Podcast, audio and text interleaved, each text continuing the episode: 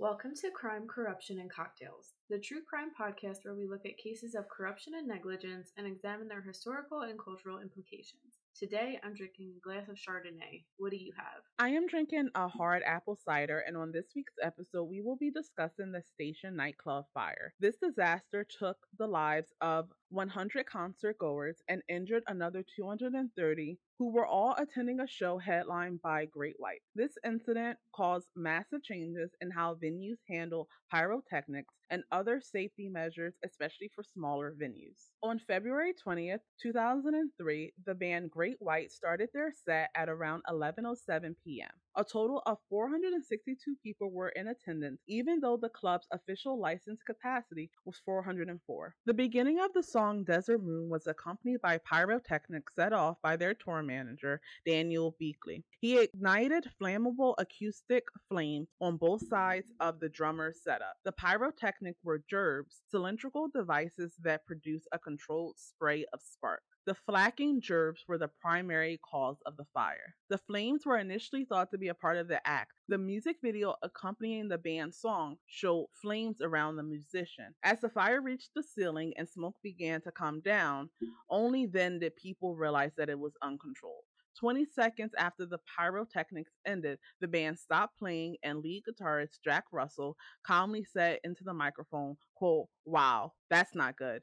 End quote. In less than a minute, the entire stage was engulfed in flames. Most of the band's members and entourage fled for the west exit by the stage. The club's fire alarm system had just started to sound, and people rushed to the front door, which is where they entered. This was despite the fact that there were four possible exits. The ensuing crowd crushed into the narrow hallway leading to that exit, which was quickly blocked completely and resulted in numerous deaths and injuries among the patrons and staff. Again, 100 died, and about half of the survivors were injured, either from burns, smoke inhalation, thermal trauma, or crushing. Among those who died in the fire were Great White's lead guitarist Ty Longley and the show's MC, WHJY DJ Mike the Doctor Gonsalves. There is reason to believe that Longley and Gonsalves tried to salvage equipment during the early stages of the fire and lost valuable time to escape before a dense,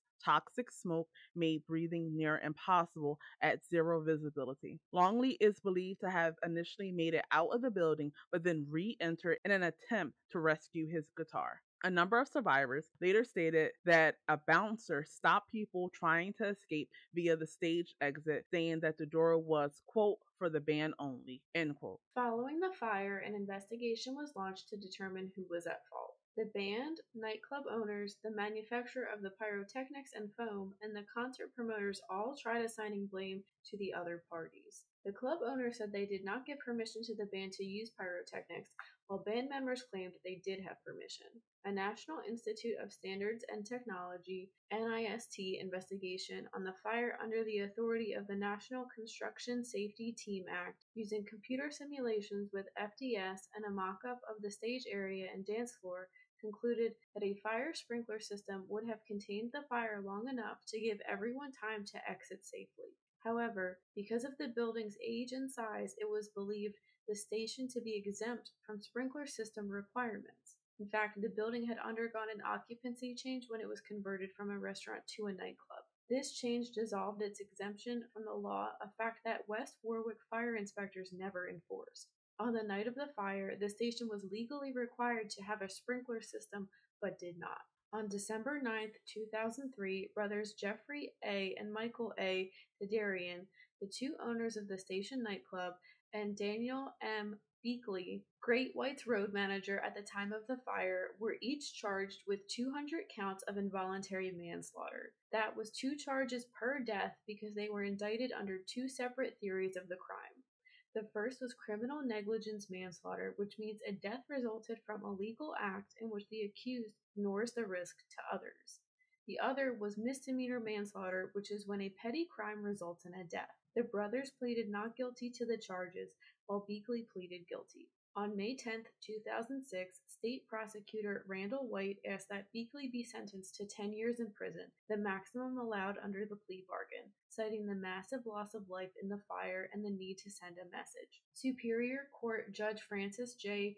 Darigan Jr. sentenced Biechele to 15 years in prison with four to serve and 11 years suspended, plus three years probation for his role in the fire. Following Biechele's trial, the station owners Michael and Jeffrey Derderian were scheduled to receive separate trials. However, on September 21, 2006, Judge Darigan announced that the brothers had changed their pleas from not guilty to no contest, thereby avoiding a trial. Michael Derderian received 15 years in prison with four to serve and 11 years suspended, plus three years probation, the same sentence as Biechele. Jeffrey Derderian received 500 hours of community service. Judge Darigan said the difference in the brothers' sentences reflected their respective involvement with the purchase and installation of the flammable foam. On September 4, 2007, some families of the fire's victim expressed their support for Biechele's parole. The state parole board received approximately 20 letters, the majority of which expressed their sympathy and support for Biechele, some going as far as to describe him as a quote unquote scapegoat with limited responsibility. Dave Kane and Joanne O'Neill, parents of the youngest victim, Nicholas O'Neill, released the letters to the board to reporters. It stated, quote, in the period following this tragedy, it was Mr. Biechele alone who stood up and admitted responsibility for his part in this horrible event. He apologized to the families of the victims and made no attempt to mitigate his guilt, end quote. Biechele has sent handwritten letters to the families of each of the 100 victims and had a work release position in a local charity parole board chairwoman Lisa Holley told journalists of her surprise at the forgiving attitudes of the families, saying, quote, I think the most overwhelming part of this for me was the depth of forgiveness of many of these families that have sustained such a great loss, end quote. On September 19, 2007, the Rhode Island Parole Board announced that Biechele would be released in March 2008. Biechele was released from prison on March 19, 2008. In January 2008, the parole board decided to grant Michael Derderian an early release. He was scheduled to be released from prison in September of 2009, but was granted his release in June of 2009 for good behavior. In addition to the criminal case, the Derderians were also fined $1.07 million for failing to carry workers' compensation insurance for their employees, four of whom died in the blaze. As of September 2008, over $115 million has been paid out or offered to the families of victims by various parties.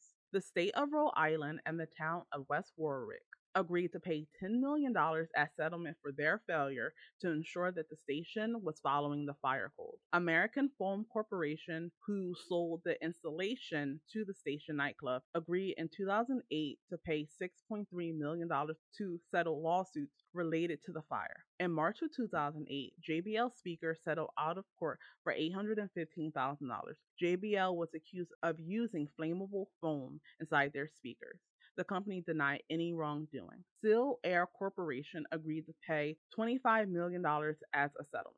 Sealed Air made flammable packaging foam, which was improperly installed in the club, which required acoustic foam designed for that purpose. Providence radio station WHJY FM, who promoted the show, which was MC by its DJ Mike the Doctor Gonsalves, one of the casualties that night. Clear Channel Broadcasting, which is WHJ's parent company, paid a settlement of $22 million in February of 2008. In February of 2008, Providence television station WPRI TV and their then owners LIN TV made an out of court settlement of $30 million as a result of the claim that their video journalists were said to be obstructing escape and not sufficiently helping people escape. In September 2008, the Jack Russell Tour Group Inc. offered $1 million in a settlement to survivors and victims' relatives. This was the maximum allowed under the band's insurance policy. The club owners have offered to pay just $813,000, which is to be covered by their insurance plan due to the pair having bankruptcy protection from lawsuits. There was also governmental changes as a result of this tragedy. Governor Donald Carcieri declared a moratorium on pyrotechnic displays at venues that hold fewer than 300 people. Within weeks of the disaster, an emergency meeting was called for the National Fire Protection Association committee handling code for quote unquote assembly occupancies. Based upon its work, tentative interim amendments were issued for the National Standard Life Safety Code in July 2003. The tentative interim amendments, or TIAs, required automatic fire sprinklers in all existing nightclubs and similar locations that accommodate more than 100 occupants in all new locations in the same categories. The TIAs also required additional crowd manager personnel. These TIAs were subsequently incorporated into the 2006 edition of the NFPA 101, along with additional exit requirements for new nightclub occupancies. It is left to each state or local jurisdiction to legally enact and enforce the current code changes. As a result of this and other similar incidents, fire chiefs, fire marshals, and inspectors require trained crowd managers to comply with the International Fire Code and many local ordinances that address safety and public assembly occupancies. The site of the fire was cleared and a multitude of crosses were placed as memorials left by loved ones of the deceased. On May 20th, 2003, non denominational services began to be held at the site of the fire for a number of months. Access remains open to the public and memorial services are held each February 20th. A permanent memorial at the site of the fire has been erected and named the Station Fire Memorial Park. In June 2003, the Station Fire Memorial Foundation, the, the SFMF, was formed with the purpose of purchasing the property to build and maintain a memorial. In September 2012, the owner of the land, Ray Villanova, donated the site to the SFMF. By April 2016, 1.65 million of the $2 million fundraising goal had been achieved and construction of the Station Fire Memorial Park had commenced. The memorial dedication ceremony took place on May 21st, 2017. Jenny, what do you think of the station nightclub fire and do you think justice was served for the lives that were lost? I think this is probably one of the most tragic cases that we've covered and it really shows what a fire and I guess like natural forces can do, the damage that they can do. A hundred people died in this little club. I do think that justice was served. People did go to jail for a certain amount of time, and there were a lot of settlements, which I found kind of surprising. And I hope that all of those settlements had been paid out. I also thought it was interesting that there were two charges per death. I've never heard of anything like that before. I think this is a case that was really like a perfect storm of just everything that could have gone wrong that went wrong regardless of the sprinkler system, they probably should not have had pyrotechnics in a small space like that.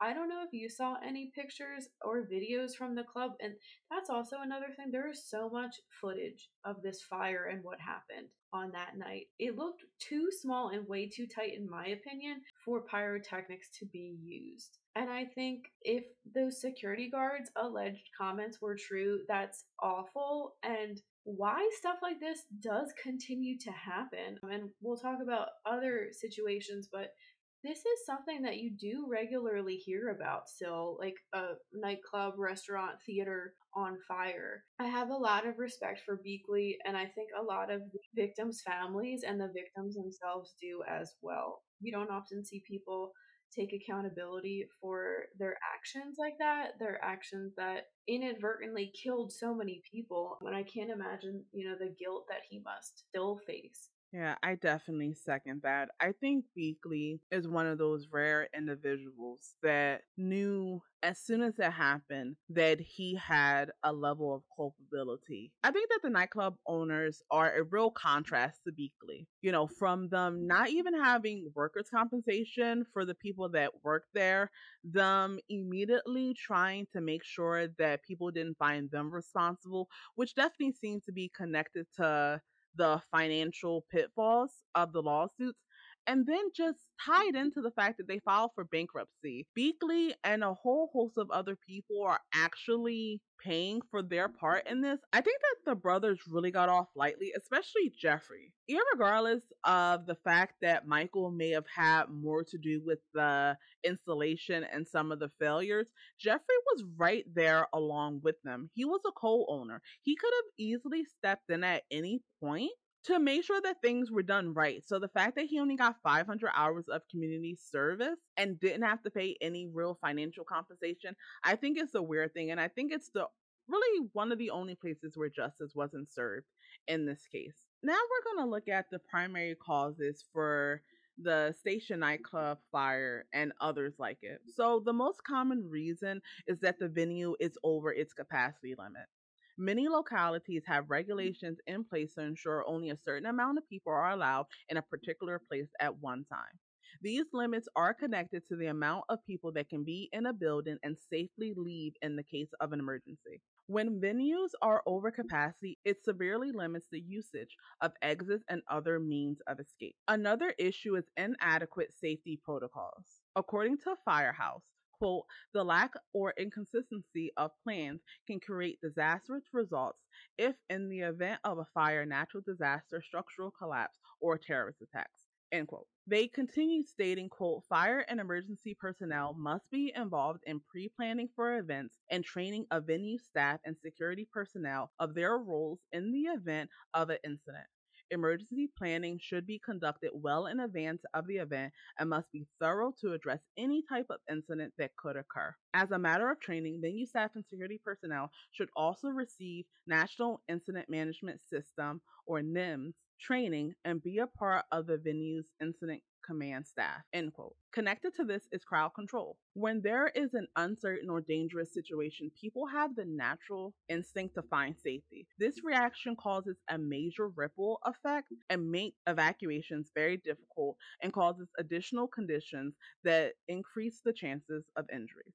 Many injuries are caused by crushing and trampling when exits are jammed and can't accommodate the amount of people that are trying to use them. Jenny, what do you think can be done to ensure that venues are protecting attendees? I think part of it is regular inspections with trusted people that will take things seriously. So that would just mean like making th- making sure things are up to fire code, maybe providing some more funding for fire departments or whoever is in charge of that so they are able to hire more bodies, do a more thorough job. I think that would be really helpful. And if things aren't met, there needs to be repercussions that make people again take this seriously.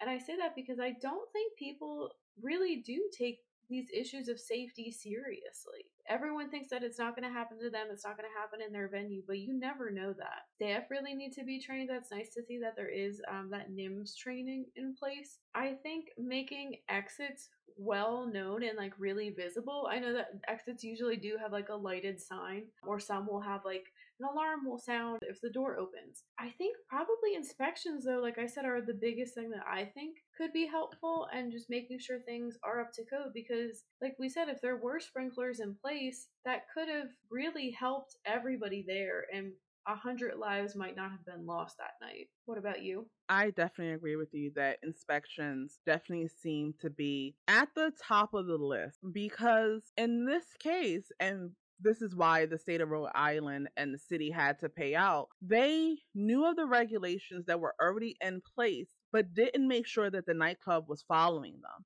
And your whole job as a regulatory agency is to make sure that things are being followed. And so I definitely agree that they bear some real responsibility in this case. And I think another thing is as a venue, making sure people know of the alternative exits that are available to them. You see, in this case and a lot of others, where people's first instinct is to go where they came in even if there are other exits available, because most of the time they don't know about them. The exits could be through a kitchen that they wouldn't have normal access to, or in another part of the building. I do think that training staff is very important, especially when it comes to crowd control and when it comes to making sure that exits are not being jammed. And I think, in addition to just not having pyrotechnics there, I think you should also always be checking your equipment to make sure that it doesn't pose a hazard to people as well. The station nightclub fire is unfortunately not the only fire disaster caused by venues ignoring public safety and creating a dangerous environment for attendees. We are going to take a look at two other examples of venue fires caused by gross negligence. The first is the Iroquois Theater Fire. Located in Chicago, Illinois, the Iroquois had a capacity of 1,602 with three audience levels. The theater had only one entrance. A broad stairway, which led from the foyer to the balcony level, was also used to reach the stairs to the gallery level. Theater designers claimed this allowed patrons to quote unquote seen and be seen regardless of the price of their seats. However, the common stairway ignored Chicago fire ordinances that required separate stairways and exits for each balcony. Despite being billed as quote unquote absolutely fireproof in advertisements and playbills, numerous deficiencies in fire readiness were apparent in the theater building. On December 30th, 1903, a Wednesday, the Iroquois presented a matinee performance of the popular Drury Lane musical Mr. Bluebeard.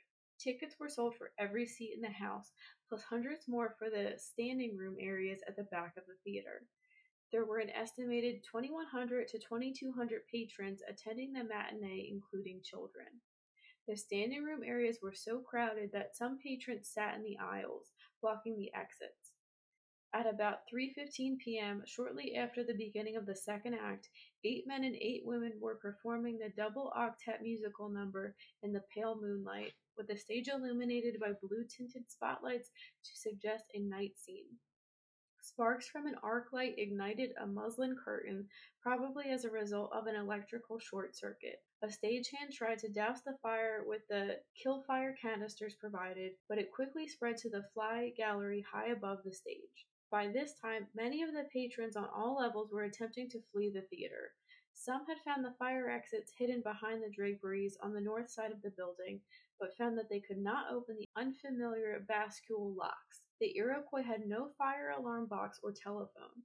The CFD's Engine 13 was alerted to the fire by a stagehand who had been ordered to run from the burning theater to the nearest firehouse. On the way to the scene at approximately 3:33 p.m., a member of Engine 13 activated an alarm box to call additional units.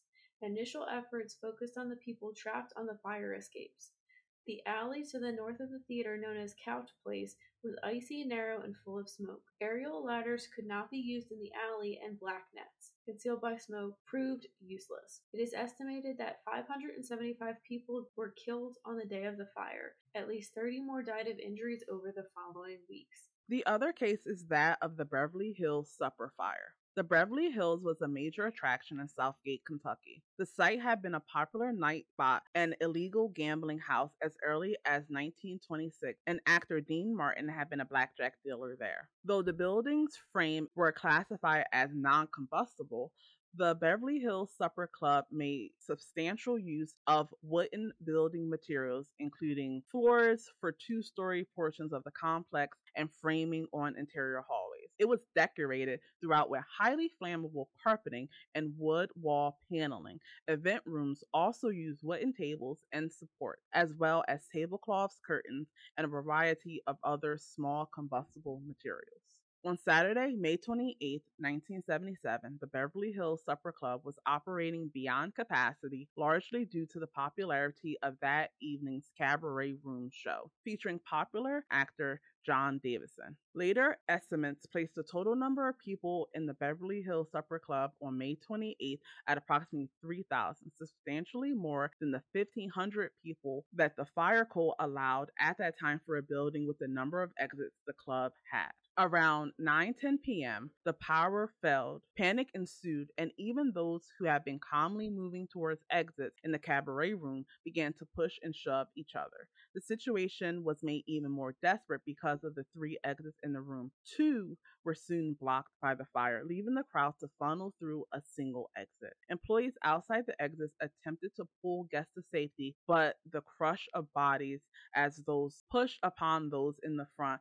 became so solid that no amount of strength could free most of them. Many of those who escaped the crush, blocking the northeast fire exit, became lost trying to find other exits. The building's confusing designs often led to a set of doors opening into a bar area that funneled frantic guests into a dead end. Firefighters, alerted that the majority of the building's occupants were in the cabaret room, focused their efforts there, but even the combined efforts of every fire department in the country were simply too little too late. Temperatures in the cabaret room soared into the thousands of degrees, and even firefighters, weary and dehydrated, were soon unable to safely attempt any further rescues. At 11:30 p.m., Fire Command, suspecting that the building's roof would soon collapse, ordered all firefighters to evacuate the building. At approximately midnight, the roof did indeed implode into what remained of the building. The total death from the fire was eventually determined to be 165 people. That wraps up this week's case. Thank you for listening. Let us know in the comments what you think about the station nightclub fire. You can read more about this case and how to support us in the links below. We will be back next week with a brand new episode focused on the attack on Nancy Kerrigan and Tonya Harding's involvement. As always, stay safe.